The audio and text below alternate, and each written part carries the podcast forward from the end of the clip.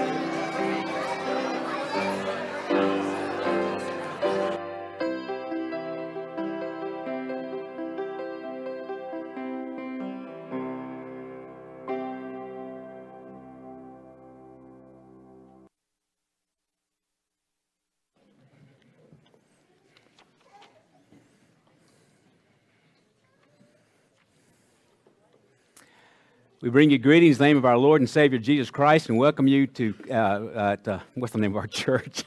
Christ Reformed Church.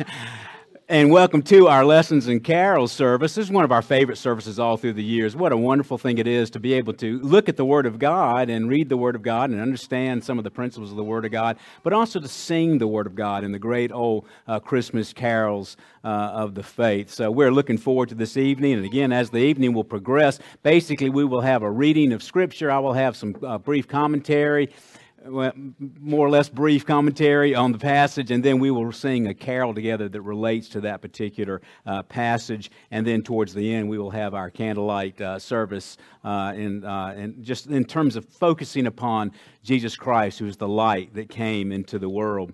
Our call to worship comes to us from John, and we are going to be looking at the Gospel of John during this year's lessons and carols. Uh, and John later on, after chapter the beginning part, the prelude in chapter one, John states this about John the Baptist. The next day, he, John the Baptist, saw Jesus coming to him and said, Behold, the Lamb of God who takes away the sin of the world. Let us worship God. Holy Father, we do come before you on this Christmas Eve, celebrating the truth that the Word became flesh and dwelt among us. And we thank you, God, that that flesh meant so many things, but one thing it did mean that you were the Lamb of God and that you did take away our sins. And for that reason, we can, with a holy confidence, as a child uh, uh, that, that loves his Father, can approach the throne of grace as we approach our great Father in heaven. And because of that, we just want to bless you tonight. We want to take this next hour to sing praises to you, to read your word, to understand your word. And we just want Christmas to be near and dear to our hearts. And so excited about the fact that the God man, Jesus Christ, lived and died for us that we just can't keep silent. We want to take this joy to the world tonight. We ask blessings upon this time. Pray for all the various readers.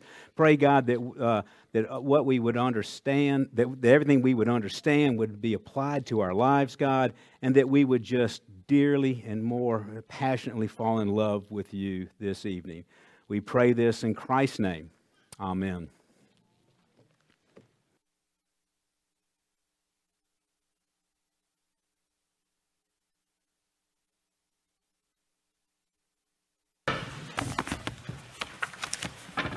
Hear now the word of the Lord from John chapter 1, verses 1 through 3. In the beginning was the Word, and the Word was with God, and the Word was God. He was in the beginning with God. All things were made through him, and without him was not anything made that was made. This is the word of the Lord.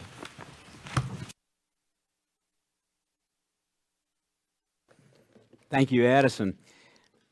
We are pr- uh, focusing our lessons this year on the Gospel of John. Uh, and about that gospel, Martin Luther made this comment This is the unique, tender, genuine chief gospel. Should a tyrant succeed in destroying the Holy Scriptures, and only a single copy of the Epistle to the Romans and the Gospel according to John escape him, Christianity would be saved. That's a pretty remarkable statement. But in particular, uh, the understanding of who Jesus is is found in this prelude to John. John opens up his amazing gospel with this wonderful prelude and emphasizes the deity of Jesus Christ. And one of the downsides, maybe, is that some people have heard this so many times or sung some of these carols so many times that they become dull and they really don't believe some of the things that John said. For instance, some of our Christmas carols contain these very words Late in time, behold him come, offspring of the favored one, veiled in flesh, the Godhead seed, hailed, incarnate deity. And yet, there are a lot of people in churches, even today, even tomorrow, that would say, Oh, I believe that Jesus was the Son of God, but he wasn't God. Folks, our passage tonight just simply do not give that option. The Bible does not give that option. Jesus was fully man and fully God. And you have to believe that. Otherwise, your sins are not forgiven. To be a Christian is to recognize both the humanity and the deity of Jesus Christ when rebuking some of his people who were attacking him, John chapter uh, 8, verse 24, Jesus says, Therefore I say to you that you will die in your sins unless you believe that I am he. You will die in your sins. So, this is the great emphasis of the Gospel of John. Notice how he starts off. He starts off the New Testament, in a sense, just like the Old Testament starts off in the beginning, in arche. It's another way uh, to kind of connect with the, the creation account of Genesis, another way of saying that Jesus Christ existed from all eternity. In the beginning, God created the heavens and the earth. You see the creation account there. Now, as we come into the New Testament, we see what the, the recreation account is to look like. He says that Jesus Christ was the Word, the Logos, the divine Logos. This was something that was uh, steeped in both Greek and in uh, Hebrew tradition, this idea of Logos. Uh, Psalm 33 says this By the word of the Lord were the heavens made. God spoke the word into existence. Uh, the term logos was used technically in Greek philosophy, particularly in regards to the Stoics uh, as denoting the controlling reason of the universe, the all pervasive mind which ruled and gave meaning to all things. Logos was one of the purest and most general concepts of that ultimate intelligence, reason, or will that they call God. So, in a sense, uh, John is reflecting upon Jewish thought, but he's also being very evangelical. He's saying, You Greeks, you Greeks, let me tell you what the name of your Logos is. His name is Jesus. The Word became flesh he says here the Word was God. He is God in respects that God is the Logos. The, uh, Jesus is the Logos, the Word that expresses and reflects the mind of God, but He also reveals God to man. Word is a self expression of divine speech. And the psalmist tells the testimony of who God is in Psalm 19. The heavens are telling of the glory of God, and their expanse is de- declaring the work of His hands. Day to day poureth forth speech, and night to night reveals knowledge. There is no speech, nor are there words their voice is not heard. Their line has gone out through all the earth, and their utterances to the end of the world. So creation itself reflects the glory of this Word of God. And he also says the Word was God, but the Word was with God. That, that technically uh, in the Greek is actually the Word was face to face with God. It reflects basically uh, uh, uh the most po- the closest possible relationship with the Father. Uh, it was his supreme delight to be with God the Father. Uh, and uh, one, commentator says this John intends the whole of this gospel to be read in the light of this verse. These deeds and words of Jesus are the deeds and the words of God. If this is not true, then this book is blasphemous. So this uh, this kind of condescending, oh yeah, Jesus was a wonderful rabbi, a wonderful teacher, is just you cannot believe that if you actually believe the Gospel of John. According to B.B. Warfield, the great Princeton theologian, speaking thus of Jesus by his great design, the Word, and, and or his manifested God, uh, John makes three assertions concerning him. In the first of these, he declares his eternal substance. In the second, his eternal inner communion with God. The third, his eternal identity with God. You see here a doctrine of the a point of the doctrine of the Trinity. He is God, but he's also with God. He is also separate from God. And then, of course, this beautiful uh, passage here that speaks of the creation glory of Jesus Christ. All things came into being by him, and apart from him, nothing came into being that has come into being. Just as Genesis came into being, uh, Jesus has given credit to this. The Son of God has given credit here. We also see that in the epistles. Colossians chapter 1, Paul says this For by him, Jesus Christ. For by him all things were created, both in heavens and in earth, visible and invisible, whether thrones or dominions or rulers or authorities. All things have been created by him and for him. He is before all things, and in him all things hold together.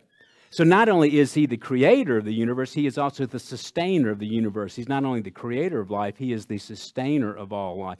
That's, that's a pretty remarkable feat for someone who many people consider just a great teacher just a powerful rabbi, just a social justice warrior. As Merrill Tenney says, Christ is the medium through whom deity expresses itself. Christ himself was not created, he was eternally present, and yet he created all things, and all things were created by him. This is, really was the principle at the, the Council of Nicaea when uh, St. Nicholas of Myra famously slapped the heretic Arius at the Council of Nicaea uh, because he said that Jesus had been created. There was a time when he was not.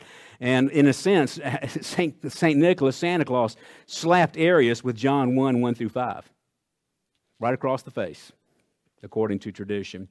Isaiah 55 says this As for the heavens are higher than, uh, uh, than, the earth, so are my ways higher than your ways, and my thoughts your thoughts. As for the rain, the snow come down from heaven. They do not return without watering the earth and making it bear and sprout, and furnish seed to the sower and bread to the eater. So will my word be which goes forth from my mouth. It will not return to me empty, without accomplishing what I desire, and without succeeding in the matter for which I sent it. Jesus is the personified Word. He fulfills Isaiah uh, 55 in his ministry. He was sent from God in order to accomplish particular divine purpose. It unfailingly accomplished his purpose, and then he returns to God after finishing his mission. This is Jesus Christ, the Word of God. Let's now sing our first carol of the night of the Father's Love Begotten, uh, hymn number 162. Please rise.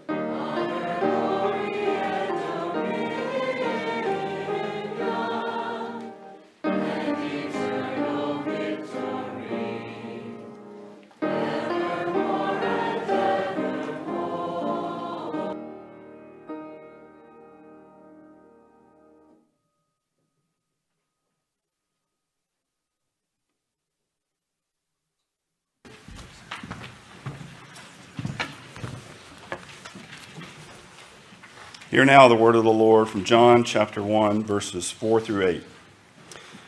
In him was life, and the life was the light of men. The light shines in the darkness, and the darkness has not overcome it. There was a man sent from God whose name was John. He came as a witness to bear witness about the light, that all might believe through him. He was not the light, but came to bear witness about the light. This is the word of the Lord.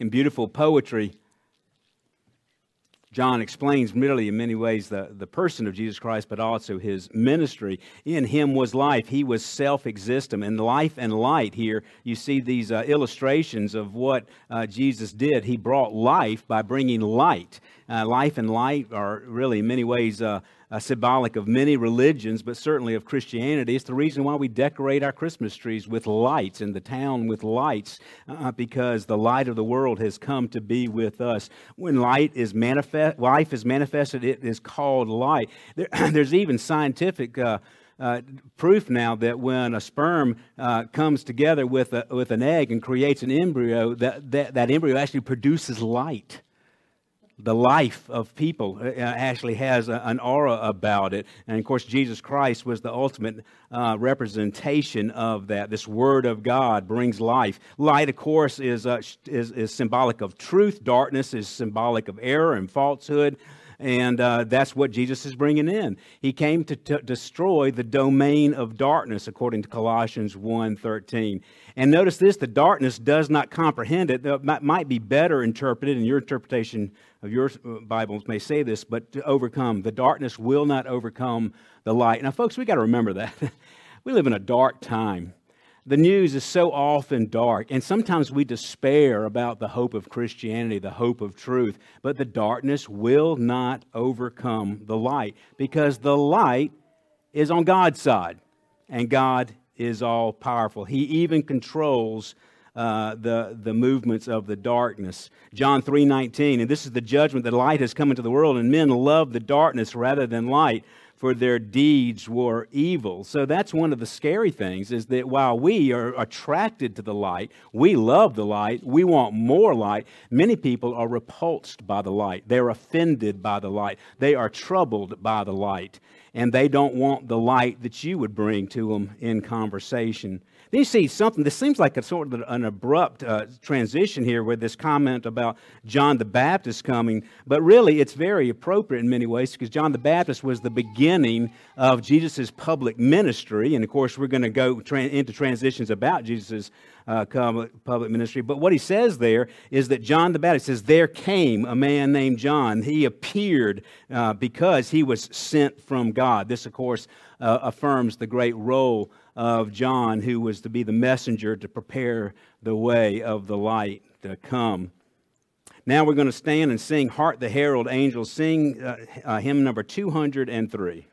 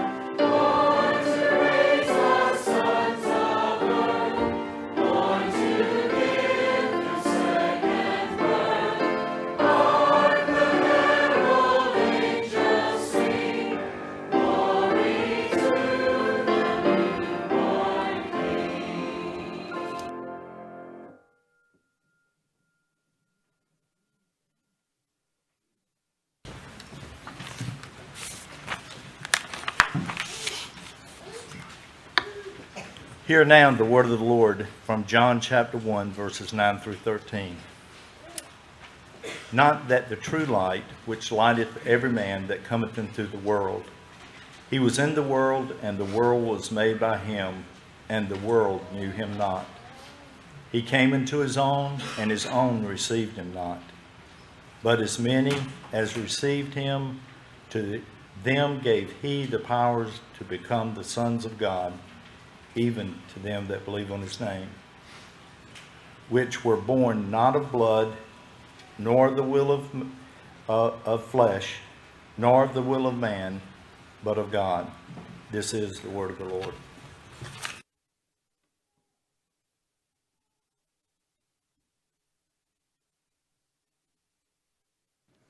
Thank you, Tommy course, again, this reference to light, he is the true life. Jesus Christ is the true life, as opposed to false light. There's a lot of false light uh, out there that are leading people astray. Uh, and this is a there's spiritual warfare all about us. The Apostle Paul tells us in 2 Corinthians, the God of this world has blinded the minds of the unbelieving so that they may not see the light of the gospel of the glory of Christ, who is the image of God. What seems to be so clear to us so rational, so meaningful, so important is just completely lost on so many people because their minds are blinded to this. John emphasizes this idea this is the true light. This is a especially distinctive uh, term in the Gospel of John. All but five of the 28 uses of the New Testament, this idea of truth, are in John's writings. He loves that principle of truth. And this word, uh, this light, came into the world. Again, that's the incarnation, right? Uh, to come in the flesh. Uh, but the tragic reality is, even with all the efforts that God went to, uh, to become man and come into the world, most people will reject him and they do not see the light. And yet, there's this point here that this light enlightens every man. In other words, uh, there's, a, there's a potential there for people to be able to see the light, but people are without excuse for rejecting it.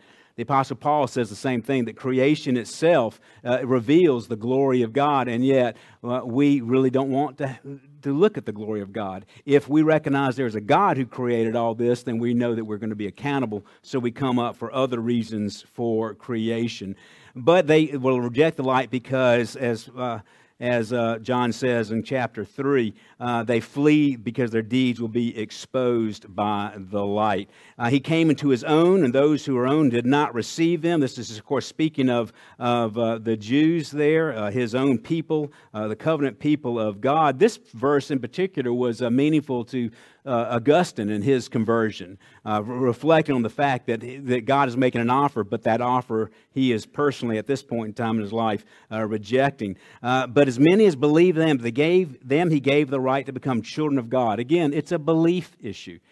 Uh, you, you secure your salvation through faith and uh, it comes to you from grace, and that, that faith is even grace to you. This is not a works issue, which is what most of the other religions teach. You have to work your way, you have to earn God's favor, you have to earn His approval. But to them, He, uh, he, uh, to as many as received them, the, them, He gave the right to become children of God. You know, it's almost so simple, we reject it on its simplicity shouldn't eternal salvation be more complicated? Well, it was complicated enough to cost Jesus Christ his life pretty complicated. God made the sacrifice, though you do not. Even those who believe in his name here. And he talks, he has this but, this transition here, um, and, and this idea that we become the children of God. This is the, the doctrine of adoption. We are adopted into God's family. And literally, it would not be too extreme to call all of you, if you're a Christian, a prince of the king of the universe, a princess of the king of the universe. You've been adopted into God's royal family. That's, uh, that's powerful if you really ponder upon that truth. And this idea of being received, that means to be take hold of or obtain or to grasp. That is what you have to do. Jesus expects you to be able to do this. And notice the effort he puts through to show that this isn't something that you do on your own. You're born not of the blood, nor of the will of the flesh, nor the will of man, but God. It's God's will that saves you, which of course refers here to our, our doctrine of, of election, which comes up uh, constantly. I don't actually hunt for that doctrine. It's just in so many texts, it's unavoidable if, if you're honest about it. So, the idea that the people of God, Abraham's people, uh, uh, rejected Messiah by and large, but God still had a plan. He had a plan that the church would become the recipient of the promises made to Abraham. And we are born not of the flesh, but of God. We're born from above. We are born again because of what Christ did. O little town of Bethlehem, hymn number 201. Please rise.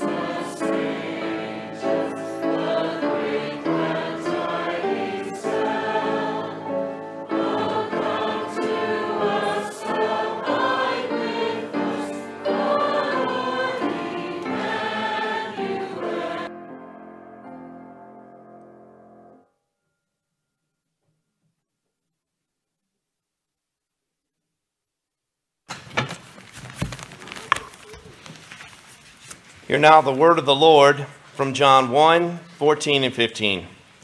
And the Word became flesh and dwelt among us, and we beheld his glory, the glory as of the only begotten of the Father, full of grace and truth.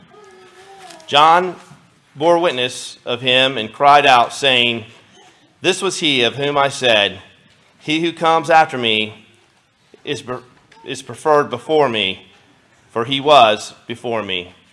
This is the word of the Lord.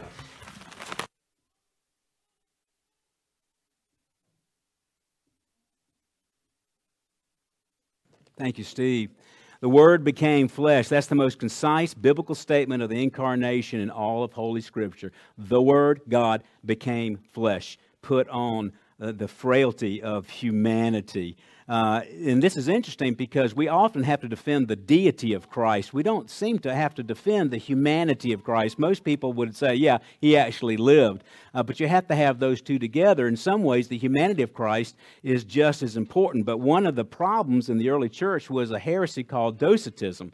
Docetism uh, it comes from the word dokeo, to seem or to appear, embrace uh, the, the, the dualism of Greek philosophy, and that is that all things physical are evil and all things spiritual or good.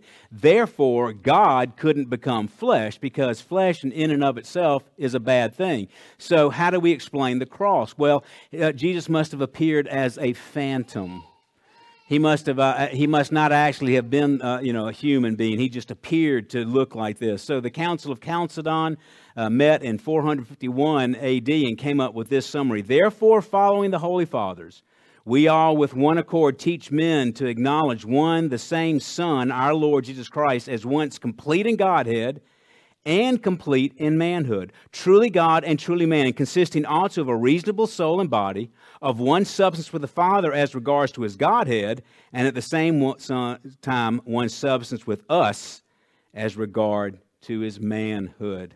The key to understand is that the divine Son of God became human without losing any of his divinity. And what did this God man do? He dwelt among us.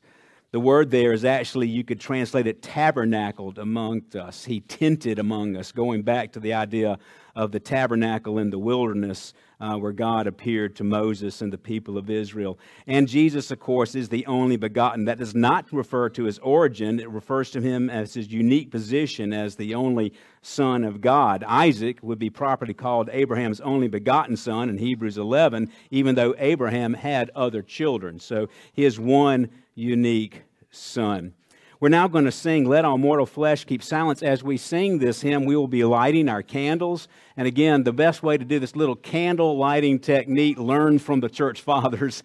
Uh, the burning candle stays still while, you, while the unburnt one goes like this, and that keeps you from dripping wax on everybody's pretty Christmas uh, outfits. So we're going to sing this hymn, and then uh, we're going to sing Silent Night. Holy Night, you will remain seated as we sing these hymns.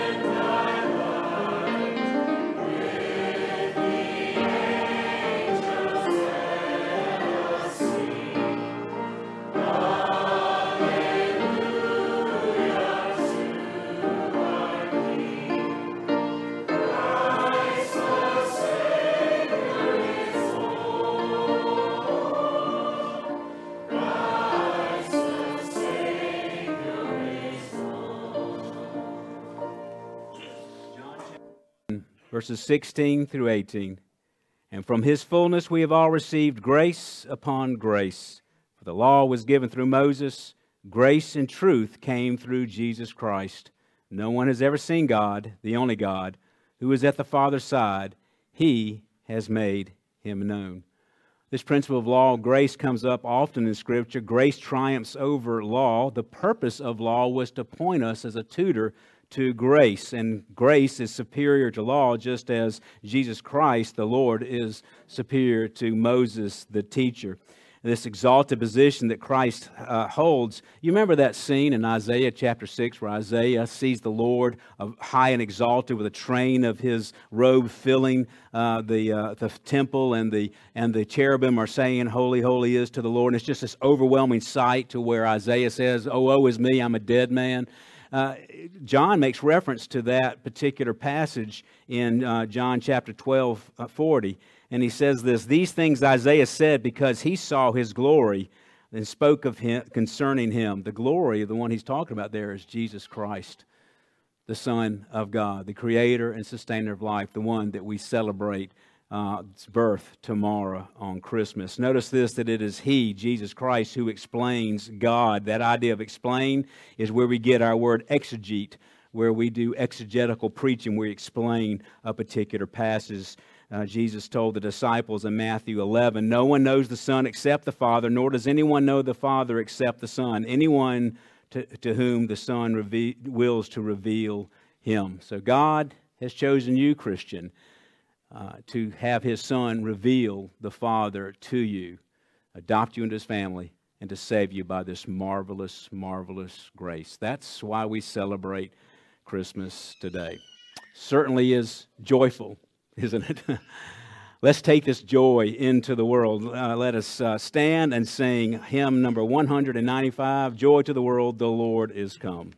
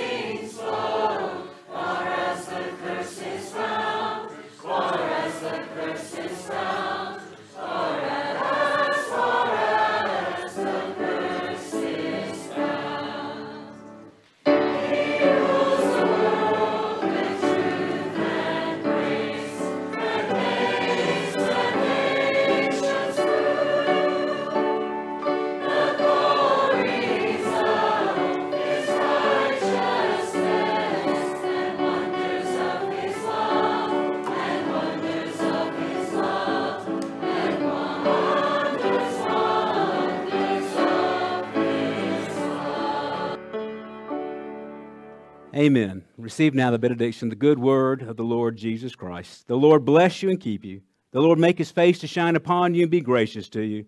The Lord lift his countenance upon you and give you peace. In the name of the Father, and of the Son, and of the Holy Spirit. Amen. And have a very happy Christmas.